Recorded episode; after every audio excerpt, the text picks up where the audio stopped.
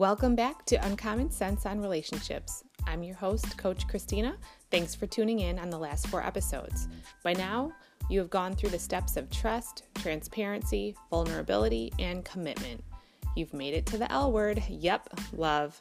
Do you love to feel loved? Of course, we all do.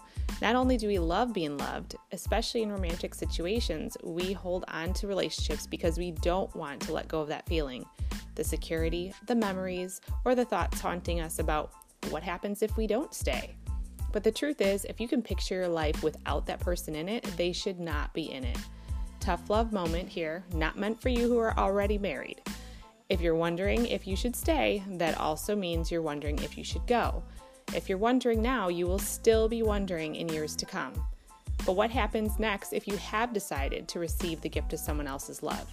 You are willing to give it back. After commitment, love is safe to blossom.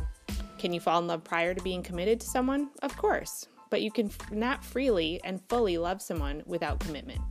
We have a God given innate desire for security.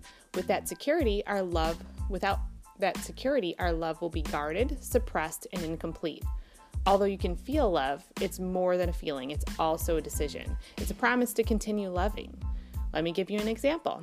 When your child throws a tantrum in the middle of the grocery store, you must choose to love them for those 20 minutes. When your teenager stomps up the stairs and slams the door, you don't feel like loving him or her, but you do. When your husband makes a decision that you did not discuss or anticipate, you love them, but not necessarily at that moment. Feelings are temporary, and when our love and feelings come up short, our decision to love must kick in. That is how love endures the test of time.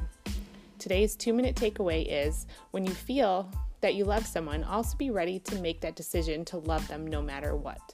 If you're not ready to make that decision, reassess how deep your feelings go. I hope you enjoyed this two minute takeaway. Until next time.